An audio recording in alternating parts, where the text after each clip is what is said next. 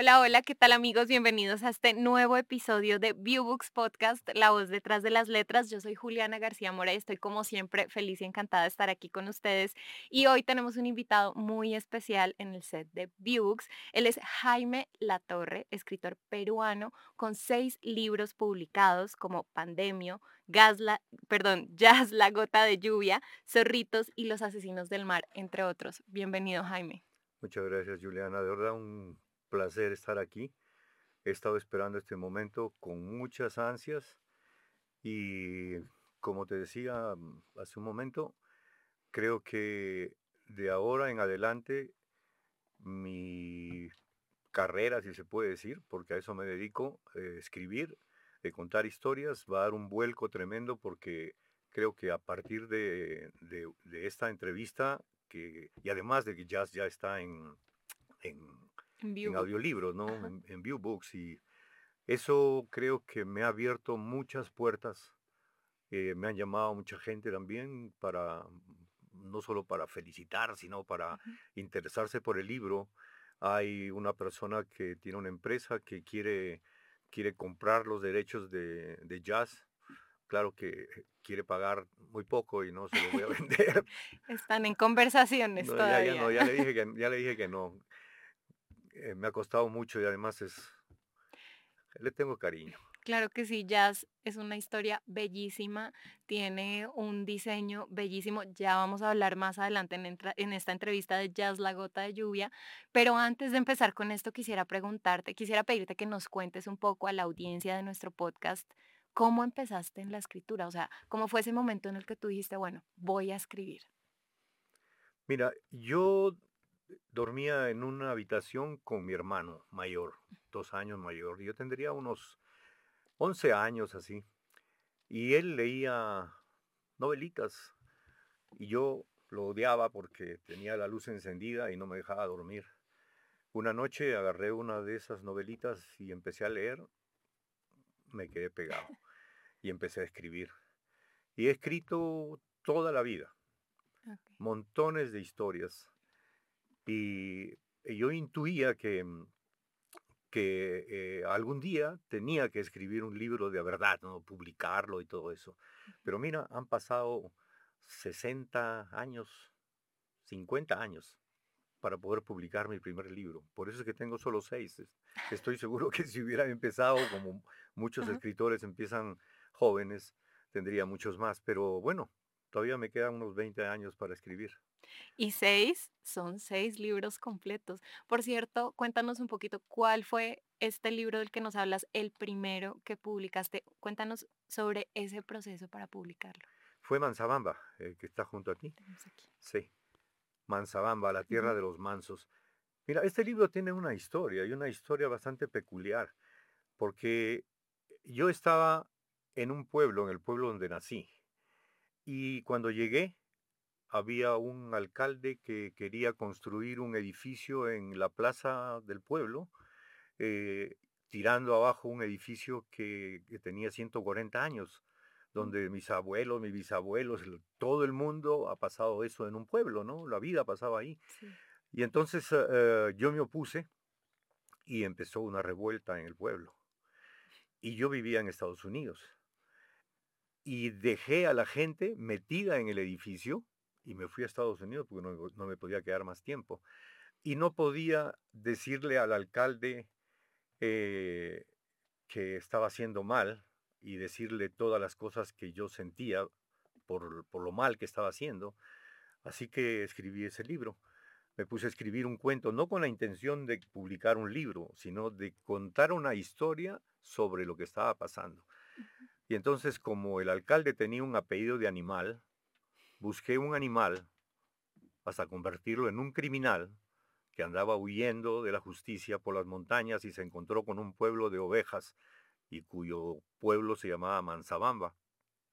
Entonces ahí empieza la historia de un toro ladrón que llega a un pueblo de tontos y se adueña del pueblo y todos se quedan mirando como nosotros que estamos criticando a los gobiernos, cuchicheando, cuchicheando, pero nunca hacemos absolutamente nada.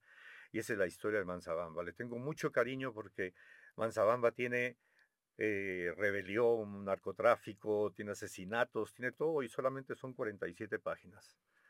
Tiene todo. Se va a hacer ilustrado y es muy probable que se haga dibujos animados. Muy probable. Y ahora que nos hablas de cómo fue ese proceso para escribir Manzabamba, bueno, ya después de Manzabamba publicaste otros cinco libros. Cuéntanos un poco cómo es tu proceso de creación, es decir, casi que el paso a paso de qué haces primero y todo esto antes de llegar a tener ya el libro terminado para publicar. Oh, mira, si hablamos del proceso, yo nunca tengo un proceso definido, esa es una realidad. Escribo muchas historias al mismo tiempo. Y cuando, como son historias fantásticas, eh, tengo que ir creando, ideando las cosas, como se me va ocurriendo, voy aumentando aquí, voy creando. De pronto, de pronto le doy, a cada historia sí le doy el final, eso sí, tengo la historia completa y empiezo a escribir. Nunca, nunca empiezo ni una palabra si no tengo la historia de principio a fin en mi cabeza. Entonces de ahí le voy dando forma, ¿no? y, bueno, apenas eh, eh, terminé Manzabamba, lo repartí en ese pueblo. Mira, eh, como te dije, yo, yo me vine del pueblo cuando todavía no derribaban el edificio. Y cuando estuvo la licitación para el derribo de ese edificio, yo conversé con los que ganaron la licitación y dije, oye, no se metan, mira que el Ministerio de Cultura ha detenido esta, este, esta demolición. Y me dijeron, le hacemos unos huecos en el techo y se cae esa viejura. Entonces, eso está en el libro, que el, toro mandó a romper los techos y todo eso, y se cayó el edificio. Pero yo me vine a Estados Unidos, me fui a Estados Unidos cuando estaban todavía con el edificio en pie. Y fíjate que yo terminé la historia, que se cayó el edificio, que el, todo, eh, hubo una revolución y todo eso sucedió en mi cabeza. Y se dio en la realidad tiempo después. O sea, el libro salió completo cuando la historia estaba en la mitad. En la mitad, mira. Y salió exactamente igual. Yo vengo de un pueblo de brujos, de curanderos. Hay 100 lagunas mágicas ahí. Eh, la gente va a curarse de todo. Yo mismo he ido a mirar, a estudiar qué pasa ahí y he visto cosas increíbles. Entonces, eso, eso me ha llevado a mí a tener mucha, mucha imaginación, muchas cosas. Y, eso fue el punto de partida, 2010. Publicado 2016, empecé con fuerza. 2016 Manzabamba, 2018 Zorritos con la, con la Hermandad, 2019, 2020 La Trapanieblas con, uh, con Zorritos y el 2021 Jazz y Pandemia. Y pandemia. O sea, ha sido, mm, ha sido muy rápido, ¿no? Me dicen que estoy escribiendo muy rápido. Bueno, pues si puedo escribir más rápido, mejor, ¿no? Porque realmente estoy apurado. Claro, y me llama mucho la atención que dices esto de que vas a las lagunas, eh, que observas y nos comentaste también que estuviste un tiempo viviendo en Estados Unidos. Sé que conoces también otros países. ¿Crees que esto influye en lo que escribes? Sí, mucho, creo que sí, porque como te decía, lo que vemos y lo que vivimos, eso es lo que somos, ¿no? Y eso es lo que yo saco. He visto mucha corrupción, mucha contaminación, mucha indolencia en los seres humanos ante eso. Eh, parece que nunca se va a acabar el agua, que, no le tenemos eh, el gran amor que decimos tenerle a nuestros hijos, ah, que les damos educación, vestido, techo y todo pero no les damos un, futuro como planeta, ¿no? Sí. Entonces, eso es lo que me, me ayudó a mirar. Y precisamente esta temática sobre el medio ambiente para mí es como tu marca, es este mensaje que llevas en todos tus libros. ¿Por qué elegir esta temática? Mira, mi hija tenía siete años y se llama Jasmine. Y por eso se llama Jazz la gota de lluvia, porque es un homenaje a ella, un justo homenaje. Ella me enseñó a esa edad que el planeta estaba en crisis. Yo no sé de dónde había sacado eso. Y cuando íbamos a los parques en Estados Unidos, ella recogía la basura y todo me decía, mira papá, basura, basura, y yo también tenía que recoger. Era el ejemplo que me estaba dando ella. Así que ella me enseñó a mirar, a mirar el planeta de otra manera, con el cariño que se le debe tener. Y por el amor que yo le tengo a ella, creo que debo llevar ese mensaje, que el planeta le pertenece a los niños, no nos pertenece a los adultos, ya nosotros lo, lo terminamos de, contaminar, de destruir. Falta muy poco para que sea inhabitable. Eh, en el tiempo es nada, porque esos niños, cuando, cuando crezcan, van a pasar cosas muy, muy, muy malas. ¿Y quiénes tienen la culpa? Nosotros, sus padres, que decimos quererlos y que decimos que, que darles vestido, alimentación, educación, protección, ¿eso es suficiente? Yo estoy proponiendo, incluso tengo una página en Facebook que se llama eh, El derecho de los niños a, tener un a heredar un planeta limpio. Y ese concepto es, nos ha llevado a pensar que tenemos que exigirle a la UNICEF que se agregue un capítulo más de los 10 que hay, el onceavo, que diga los niños tienen derecho a demandar a los estados, a los adultos, inclusive a que no contaminen, a heredarles un planeta limpio, ¿no? Y no lo hay eso. Entonces yo quiero encontrar de verdad los niños con los que ir, conversar con los padres que estén de acuerdo con eso, para firmar todos esos niños, aunque sea con sus huellas digitales, y hacer historia, porque no, no hay. Nosotros los padres estamos muy felices de dejarles edificios, de dejarle lo mejor a los hijos, pero ¿para qué les va a servir eso? Títulos y todo, y, lo mejor que le dejes si no les dejas un planeta habitable. Claro. Y justamente ahorita, antes de empezar la entrevista, estábamos hablando y me contabas sobre un proyecto que tienes eh, de escritura con niños y adolescentes. Háblanos un poco ahora, cuéntale un poco a la audiencia cómo es este proyecto.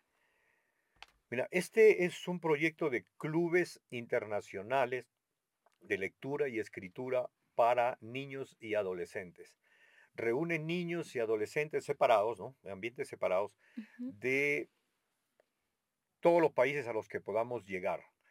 Todo va a ser por, ah, usando las redes, eh, juntarlos con ayuda de las autoridades para darles cobijo en, los días que tengan que leer, que, que crear. Entonces, yo me encargaría de juntar a la gente, a los escritores, que provean con el conocimiento, con el entrenamiento para que esos niños tengan una mente crítica para cuando lean y cuando escriban. Las historias que esos niños generen en sus grupos van a terminar siendo publicadas con el profesionalismo que se da a lo mejor que se pueda ponerle a un libro, ¿no? Corrección de estilo, corrección eh, ortográfica, calidad editorial, todo eso, ¿no? Entonces queremos crear una generación de niños y adolescentes escritores desde muy temprano, porque necesitamos que la cultura se disemine, porque ya ves que la cultura es lo último en, lo que pensamos, ¿no? Claro, y es tan importante y tan vital. Y es que justamente sé que tienes tu editorial que se llama Colambo. Cuéntanos un poco sobre la editorial. Colambo Editores se creó porque yo mismo tuve dificultades para publicar mi primer libro. Las editoriales, que son chicas, medianas, se han convertido en imprentas, ¿no? En realidad. Te dicen que te van a ayudar a promocionar tu libro, que te van a conseguir entrevistas, que te porque eso es el fin de todo el asunto, ¿no? Nosotros los escritores tenemos que publicar un libro y venderlo para poder comer, para poder seguir publicando no nos hacemos ricos, es muy difícil hacerse rico, es imposible realmente, ¿no? Cuatro o cinco se hacen ricos con, los libros. Eh, publicamos con nuestro propio peculio y sin embargo las editoriales, entre comillas, nos abandonan y nos dejan a nuestro libre parecer y poder. Entonces yo creé este para este Colambo Editores para darles la oportunidad a escritores nuevos de editar sus libros y además sí encargarnos de la, de, la, eh, no de la venta porque no tenemos esa capacidad, pero sí ayudarlos a difundir. Por ejemplo, conectarlos con ustedes es, es, un, es un bonus claro. que, no tiene precio, ¿no? Para un escritor nuevo, yo nunca he tenido esta oportunidad. yo he tenido que pelear muy duro para poder seguir escribiendo. Entonces, ese es Colambo Editores.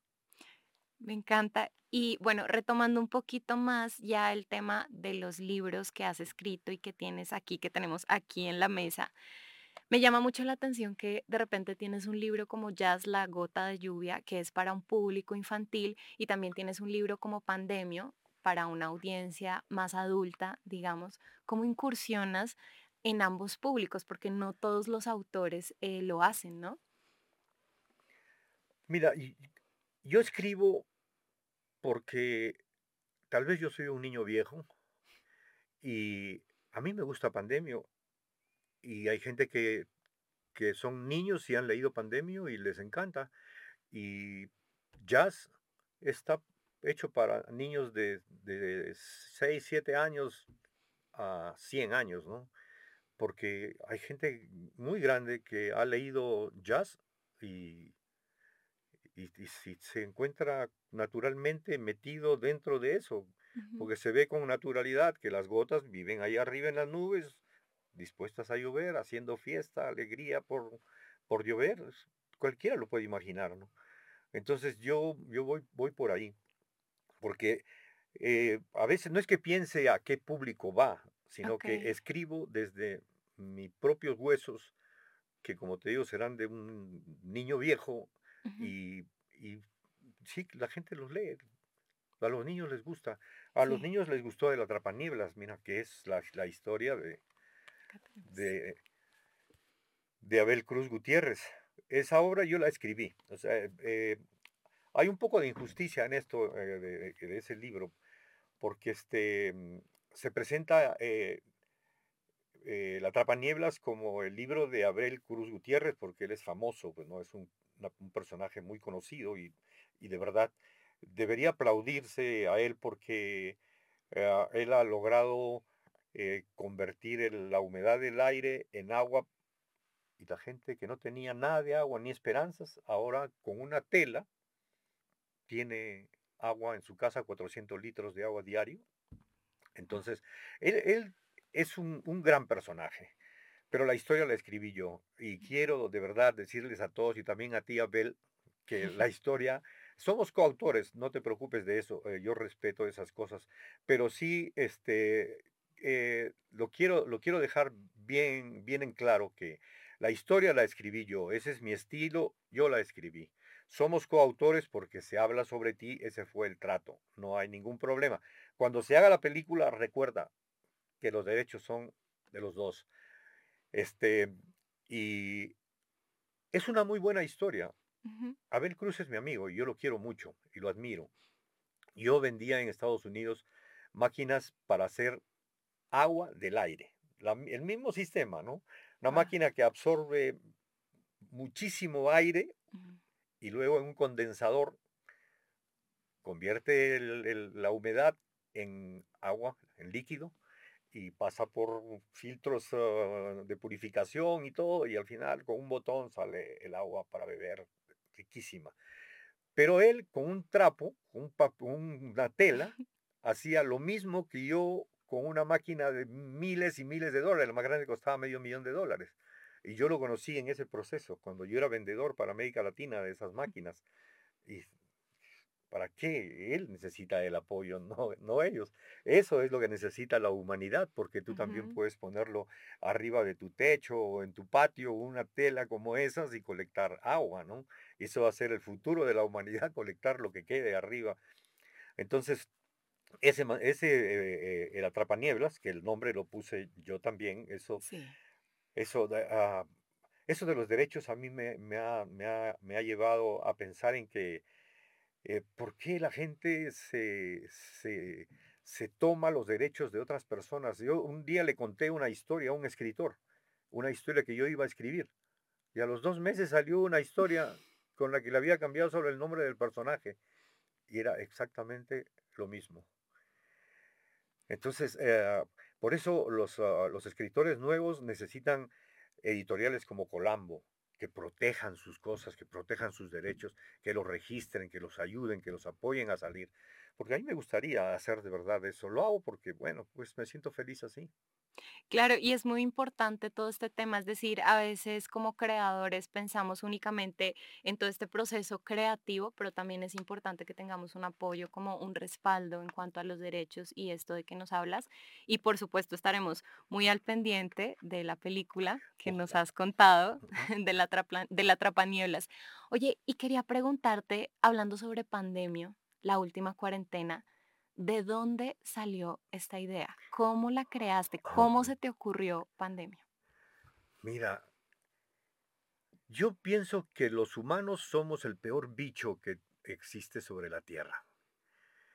Nosotros hemos llegado al planeta, no sé, mandados por algún dios maligno. Eso es lo que yo creo. Entonces, eh, cuando me di cuenta que estábamos metidos en la casa y sin saber de dónde nos venía ese bicho, de ese, el, el, corona, llamé a mi pueblo para hablar con un amigo de una radio. Y él me contó que había un señor, como digo que hay curanderos en mi pueblo, un señor que había que tenía un, remedio para, para, contra el coronavirus y que se lo estaba haciendo llegar. Ya venía de las montañas, venía caminando, trayéndole el remedio. Y entonces a mí se me ocurrió que ese era el remedio, ¿no? Que alguien traía el remedio. Y le agregué que el papá de ese, esa persona que traía el remedio, eh, se lo había, era un, un curandero famoso, y él se lo había dicho en sueños cómo terminar de preparar el remedio porque el padre se murió antes de terminar de prepararlo y el muchacho este terminó de preparar eso. Y yo estaba escribiendo una historia que se llamaba El remedio. Pero cuando vi que, como te digo, los humanos somos los peores bichos, vi que los animales estaban saliendo, ¿no? ¿Te acuerdas que, sí. que, que recuperaban sus territorios? Y dije, claro, eso es los animales nos están echando el virus porque tienen que haber mutado. Si nosotros hemos mutado de un mono, si dicen que hemos salido del mar, de, una, de un protozoo, ¿no? Y, y, nos hemos convertido en estas mentes tan brillantes y cosas, ¿por qué los animales no pueden haber mutado? Si yo veo a gente que les habla a su perro, que, les dice y que le entienden y que eh, ya los, ahora hay escuela para perros, eh, hay un montón de cosas, digo, ¿por qué no? Entonces se pude separar. Son dos historias ¿no? que avanzan, los, los, los animales echando los virus con el búho sabio, porque hay un búho sabio que, que creció con un científico que era experto en, en virus, en bacterias, eso. Entonces se pudo, se pudo hacer que vayan paralelas y nunca juntarse. Porque muchos me, decían, amigos que con los que conversaba, imposible, pues hermano. ¿Cómo le va? Ni siquiera tienen manos, ni siquiera, pues imagínatelos nada más con manos, con, con, con, con mentes brillantes, ¿no?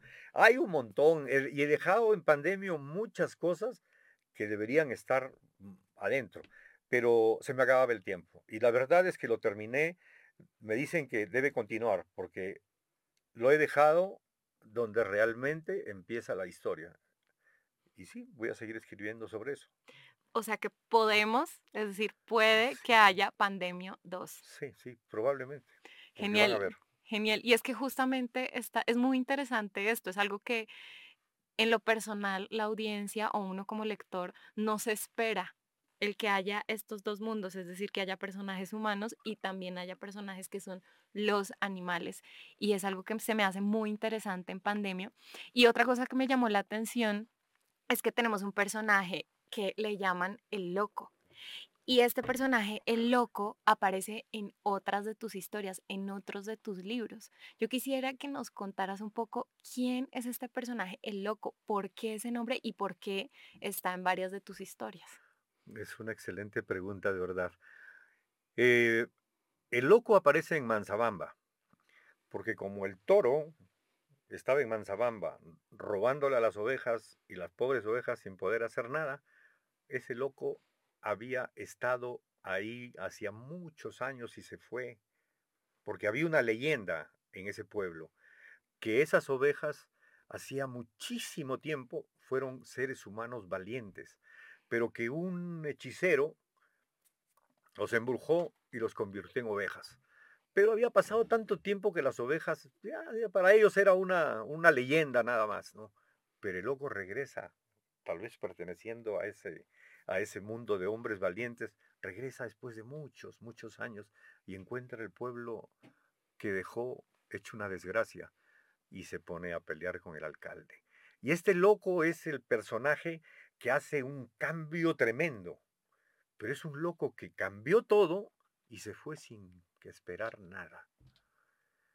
Entonces, ese loco es, es un personaje demasiado grande. A mí me, dijeron cuando el loco lo volví a poner en zorritos, ¿no?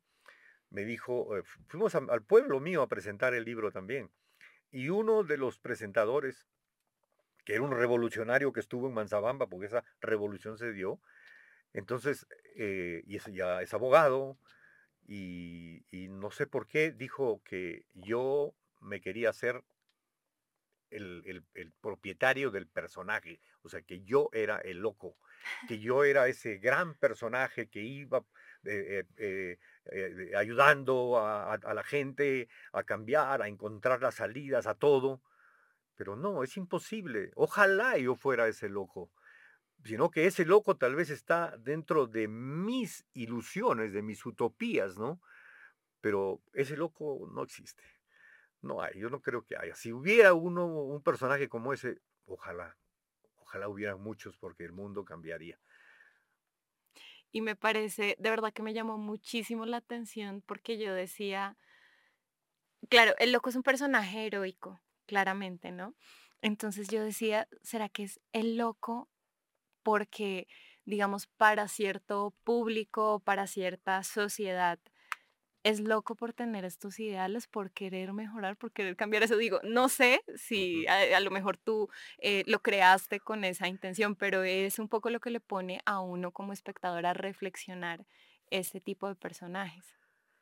Sí, es, es, un, es un loco porque realmente la gente cuando encuentra a personas que están fuera, fuera de este mundo, están locos. Y ese personaje está fuera de este mundo realmente. En Zorritos eh, se muestra un poco más su, sus ideas, eh, su, su, forma de, ver el mundo, de cuidar. también, también habla sobre su preocupación del, del medio ambiente. Y y en la hermandad del agua. En la hermandad, en la hermandad del agua, él es el loco que soluciona el problema de unos eh, eh, habitantes de las alturas de un, pueblo tenían mucha agua y eran pobres. Y otro pueblo que estaba abajo en el desierto eran ricos, pero no tenían agua y necesitaban el agua de ellos y les exigían que les den el agua y los otros de arriba les decían, ¿y para mí qué? Nada, el agua no es de nadie, dame el agua. Y estuvieron peleando durante 70 años y el loco los eh, unió y les dijo, ¿cómo van a creer que el que pone el, recurso que genera la riqueza no merece ganar nada? Piénsenlo. El compartir es la clave. Y entonces se, ahí salió la hermandad del agua, un, pacto, ¿no? Eh, es, e, ese loco, ese, ese loco es eh, grandioso, es hermoso. Y me dicen que es porque eh, hay muchas cosas de lo que yo digo, de lo que yo hago, que tiene ese loco y por eso creen que yo soy ese loco, pero no, soy muy pequeño para ser ese loco. Es un personaje. Es un personaje. Y mm, bueno, ya saben, les recuerdo a quienes nos están escuchando y quienes nos están viendo que Pandemio y Jazz La Gota de Lluvia la pueden encontrar en formato de audiobook en www.viewbooks.com y también en formato de viewbook, videolibro. Y pasando ahora a hablar de Jazz. Jazz está traducida, tiene cuatro traducciones diferentes. Cuéntanos un poco cómo llegaste a esas cuatro traducciones. Mira, eh, como decíamos, Jazz es un personaje increíble, ¿no? Porque eh, Jazz pertenece a una comunidad que provee el recurso más importante de, la tierra. Si no hubiera lluvia, pues no hubiera nada, ¿no? Entonces, eh, esa, esa comunidad eh, me pareció que debería darse a conocer mucho. Todo el mundo debería entender la importancia del agua, que inclusive está contaminando, porque ya tenemos lluvia ácida y todo eso. Entonces, para llegar a un mayor número de gente, pues había que hacerla en otros idiomas. Pero los recursos económicos son escasos y yo había invertido todo en ilustraciones, toda mi cuenta, eh, y salió muy caro. Llevábamos dos años haciendo esto. Eh, ya estaba escrita, pero hacer las ilustraciones fue un poco tedioso porque los personajes tenían que presentarse de una forma que sean, que sean creíbles, ¿no? Y, las situaciones también, y las expresiones y todo. Entonces, ya no alcanzaba el dinero, yo ya no tenía de dónde raspar, así que la, el Ministerio de Cultura de Perú eh, sacó un programa de ayuda para los proyectos que habían sido interrumpidos por el COVID.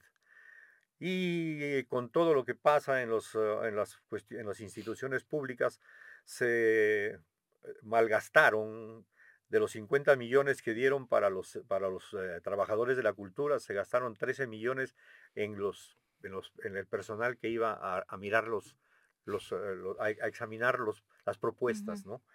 Increíble, de 50 a 13 millones, yo estudiado economía y no me parece una aberración. Entonces nos dieron 500 dólares de ayuda para esto, para publicar. Y los traductores, yo tenía pensado en hacerlo en varios idiomas, inclusive en cuatro lenguas, idiomas peruanos, ¿no? De los incas, uh quechua, aymara, shipibo, xáninca, que son de la selva, estos dos son de la sierra. En la costa ya no se habla, ya se han desaparecido los idiomas. Y en español e inglés. Esos eran los seis idiomas que, que iba a salir el libro, no alcanzaba también el espacio físico. Entonces, eh, el Ashaninka no encontré. Y el Shipibo, el Señor hizo la traducción. Pero cuando estábamos en las correcciones, se nos desapareció y yo no entendía nada de lo que decía ahí, entonces no pude incluirlo.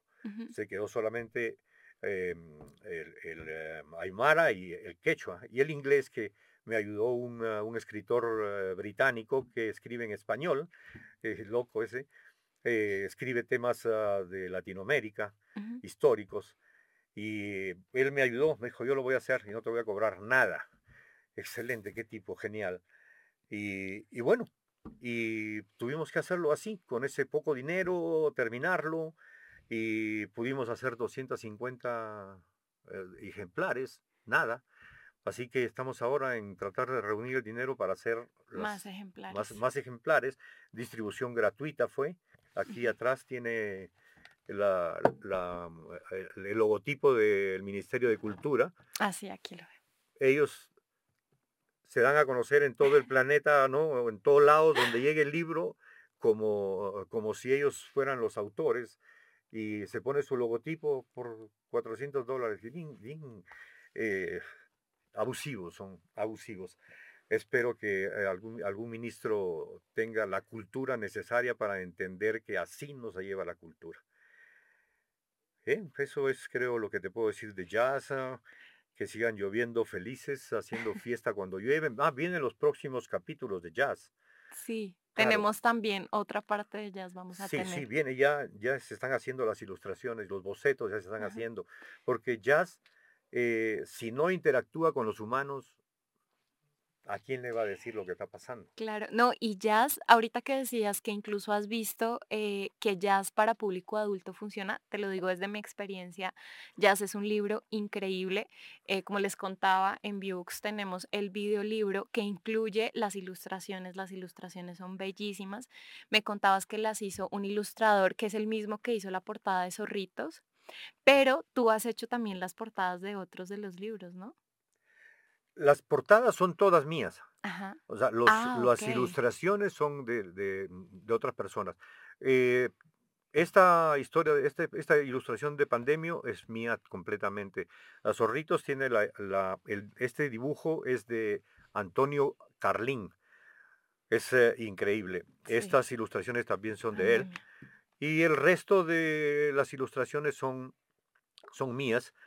Y esta es, un, esta es una, una pintura al óleo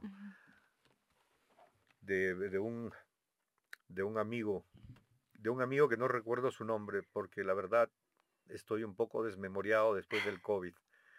Y me Early, Early, Early Almanza. lo recordé. Muy bien. me debes Early el original.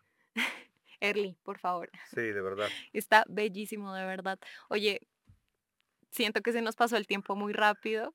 Eh, podríamos hacer creo que un capítulo por cada uno de los libros porque realmente seis libros eh, muy interesantes, muy importantes. La temática que tratas es muy actual.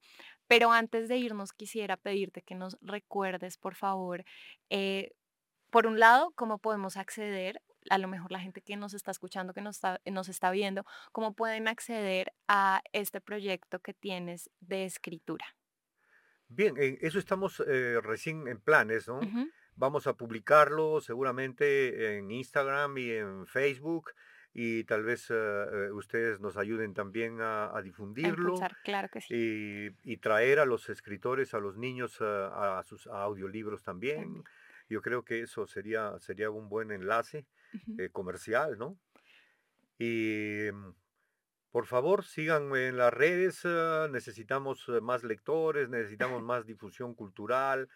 Eh, yo creo que es una obligación de todos nosotros difundir la cultura, no, solamente estos libros, sino todo lo que puedan, de verdad. Enséñenle a sus hijos a, a, ser mejores seres humanos, mejores seres humanos, es lo que necesitamos. Y cuiden el agua, cuiden su entorno, no contaminen, no tiren basura, y no les enseñen a sus hijos esas feas costumbres de contaminar. Muchas gracias, de verdad. Muchas gracias a ti. Juliana, muchísimas gracias. Un placer conocerte. Igualmente, Jaime. Entonces en Facebook te encontramos como Jaime Latorre. Jaime Latorre, sí. Jaime Latorre. Perfecto. Oye, ya para cerrar, para despedirnos, eh, me contabas que Manzabamba es ese libro al que le tienes, o bueno, te pregunto, ese sería el libro que tú dices de todos, no tu favorito, pero sí el que tienes como un cariño especial o particular. Son dos libros realmente los, a los que les tengo un cariño enorme. Eh, Manzabamba, porque de verdad a mí me gusta inclusive leerlo. Yo no, yo no lo había leído nunca, porque uno escribe y está corrigiendo, y lo va leyendo y está corrigiendo y no, no termina de corregir. Un día o una noche me senté en mi cama, par de almohadas, ahora soy lector, y lo leí y entendí que sí había algo que estaba atado a mí allí. Había mucho y de verdad le tengo mucho cariño a eso. Y jazz, jazz es el amor de mi vida realmente, porque jazz nos va, nos va a, a llevar por, ah, por lugares eh, y por vergüenzas ah, que no nos habíamos enfrentado, que no habíamos visto porque eh, la vivimos todos los días contaminando por aquí y por allá, pero no habíamos visto cómo Jasmine lo va a presentar. Los niños lo va, la van a amar. Seguramente sí, estoy segurísima. Jaime, muchísimas gracias por haber estado con nosotros aquí en este podcast de Books y muchas gracias por compartir todas estas historias y este talento que tienes y tu sabiduría eh, a través de tus escritos. A ti muchísimas gracias y a Viewbooks también. Eh, lo que quería decir por último es que Jazz, que tú algún día me vas a ver, Jazz, estás volando a Corea ahora, pero tú eres esto y este es para ti y por ti. Te amo. Eso es, esa es la verdad. Muchas gracias. Gracias, Jaime. Gracias a todos. Y a todos los que nos escucharon y nos vieron, muchísimas gracias por acompañarnos. Recuerden que cada semana tenemos un nuevo invitado acá en Viewbooks Podcast, La Voz Detrás de las Letras. No olviden suscribirse a www.viewbooks.com y seguirnos en nuestras redes sociales. Estamos en Instagram como arroba Viewbooks y arroba podcast y en Facebook como Viewbooks. Yo soy Juliana García, feliz de estar con ustedes y nos vemos en el próximo episodio.